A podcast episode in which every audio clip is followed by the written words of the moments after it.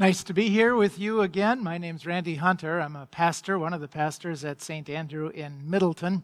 To get there, you go to Memorial Union and uh, walk out onto the ice and turn left and go as far as you can when you're on the shore. That's Middleton. We're just a, a couple miles from there. A very normal human heart beat in Jesus for 30 some years. The very heart of God beat in Jesus for eternity. So during these Wednesday Lenten services, and I'm not sure of the chapel's plans, but I, I, think they're the same. Our plans also are to carry this same theme through Holy Week and even the Festival of the Resurrection on Easter Sunday, asking God to give us a fresh appreciation for Jesus' heart.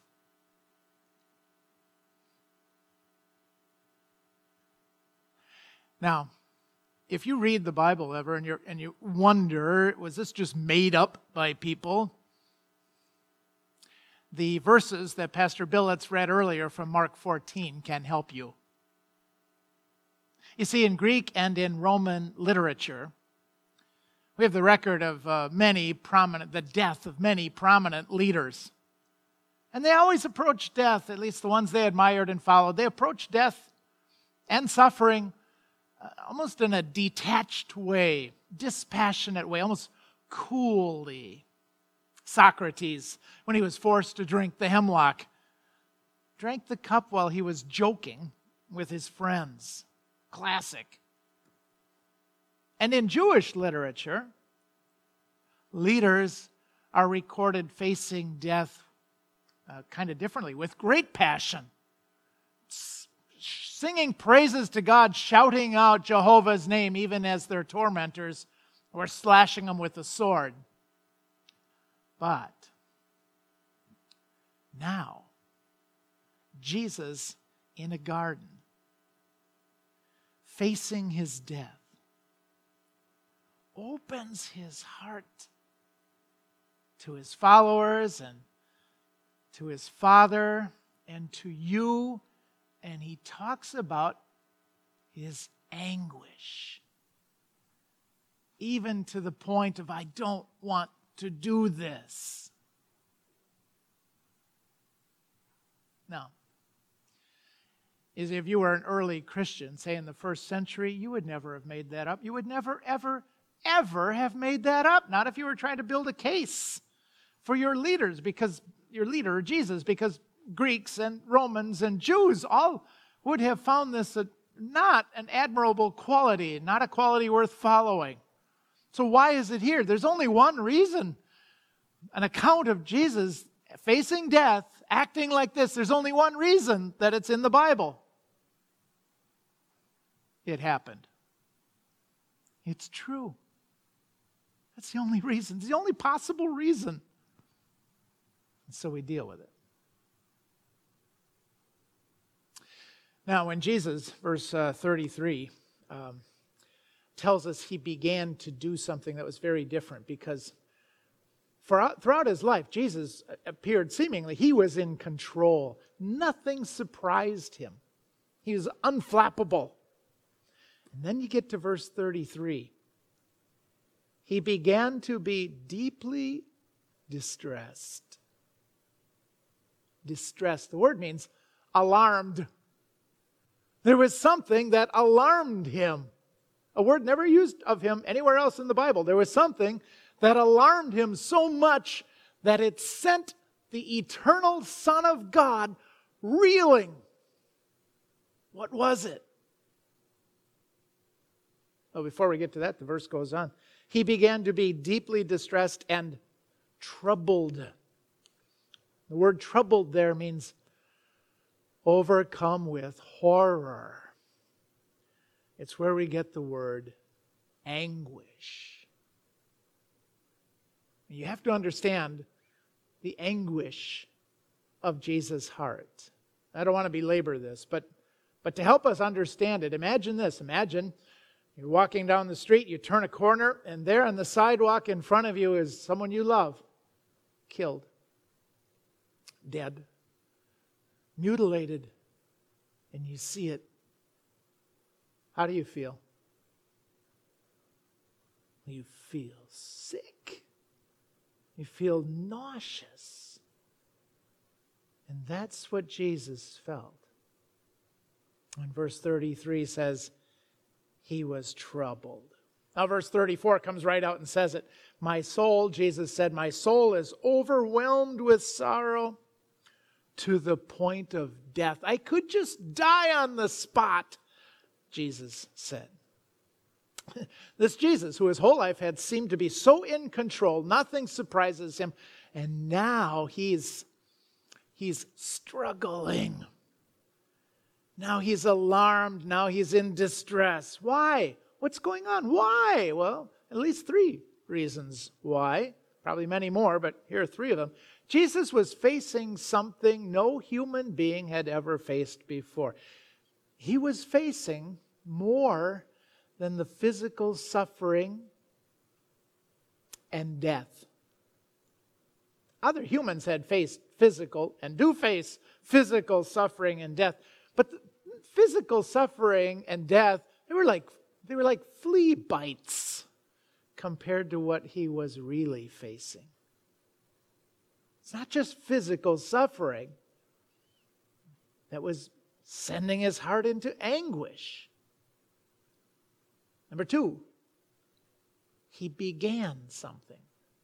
Verse 33 says, He began to experience something.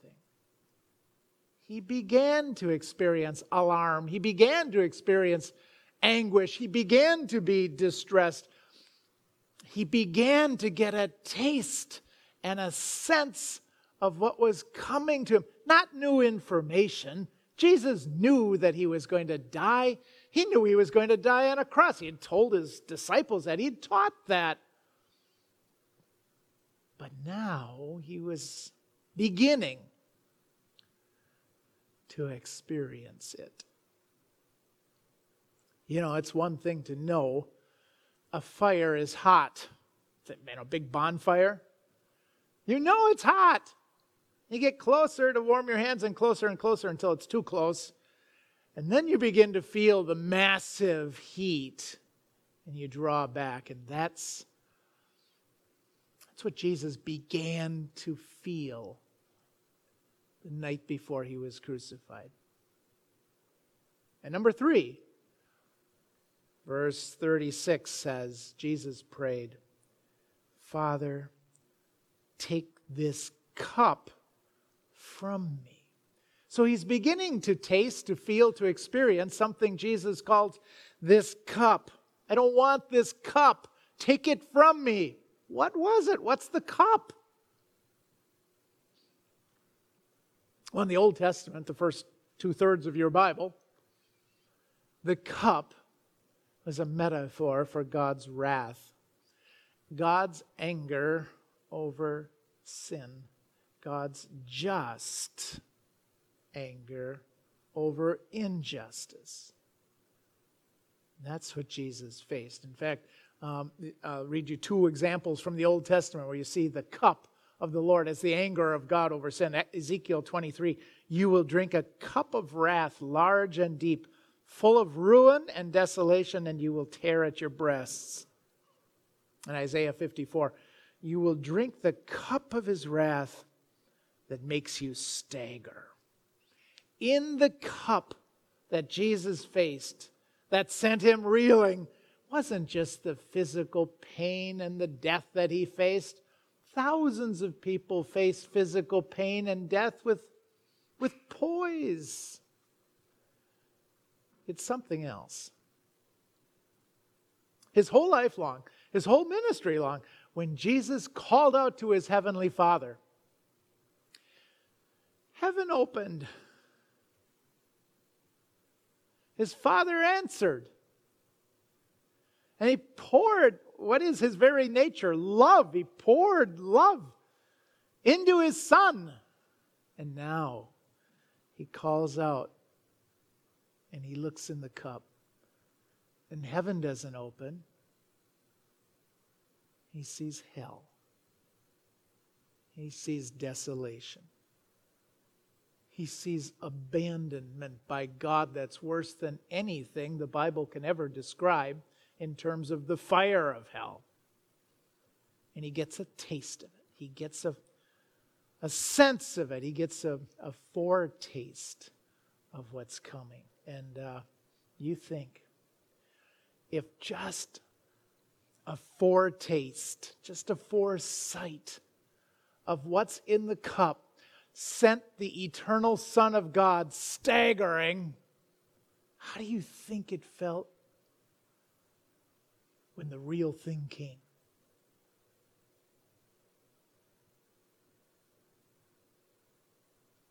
So, now why is this included in the Bible? What's God trying to do? Is He trying to get us to feel sorry for His Son, Jesus? No. Jesus doesn't need nor want your pity. That's not the point of this. Don't feel sorry for Jesus. That'd be like, you know, feeling sorry for Tom Brady because when he was in middle school, he had to go through two a day practices in the summer.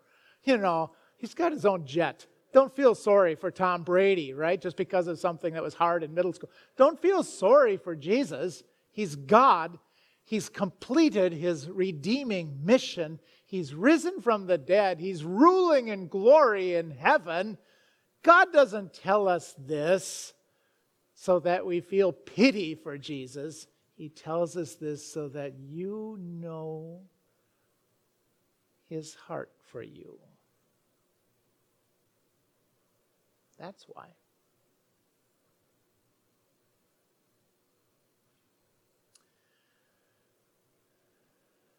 The first Adam came into a garden. And God said, Obey me about the tree, and you'll live. But he didn't. That's all it took. Obey me about the tree, and you'll live but he didn't.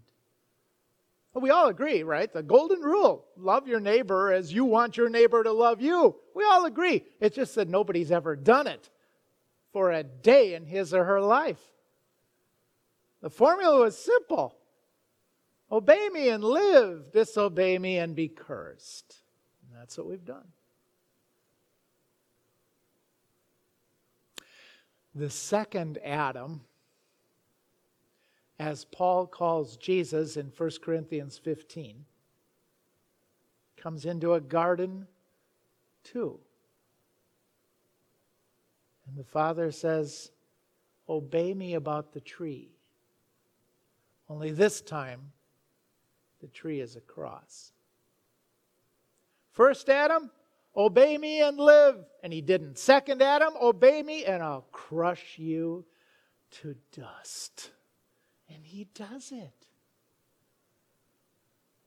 Why? Why does he endure such anguish? Just so that he can take your curse and my curse on himself, and he can give you and he can give me his blessing. That's, uh, that's why this is in the Bible. Read about this anguish, this distress, this alarm, but don't miss the point of it all. He lived a perfect life. He died making the most sacrificial gift of love in the history of the universe, only because he wanted to give you his blessing. He wanted to take your curse. He's crazy about you. He loves you. Even if it meant his heart was in anguish, it's his heart for you.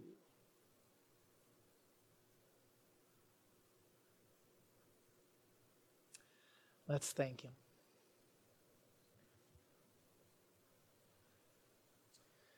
Lord uh, God, Heavenly Father, thank you for inspiring Mark to include this account. Hard to read, and we don't get everything about it, but it's so good for us to see the heart of your Son and your heart for us. We know you'll never, if you loved us like that, we know you'll never, ever let us down. We thank you and, and we join in the prayer Jesus taught us, uh, rather, Martin Luther wrote. There's a difference. Just want to make sure you caught that. Jesus didn't write this, Martin, and they're not the same people. Let's pray Luther's evening prayer. I thank you, my heavenly Father, through Jesus Christ, your dear Son, that you have graciously kept me this day. Forgive me all my sins and graciously keep me this night. Into your hands I commend my body and soul and all things. Let your holy angel be with me, that the wicked foe may have no power over me. Amen.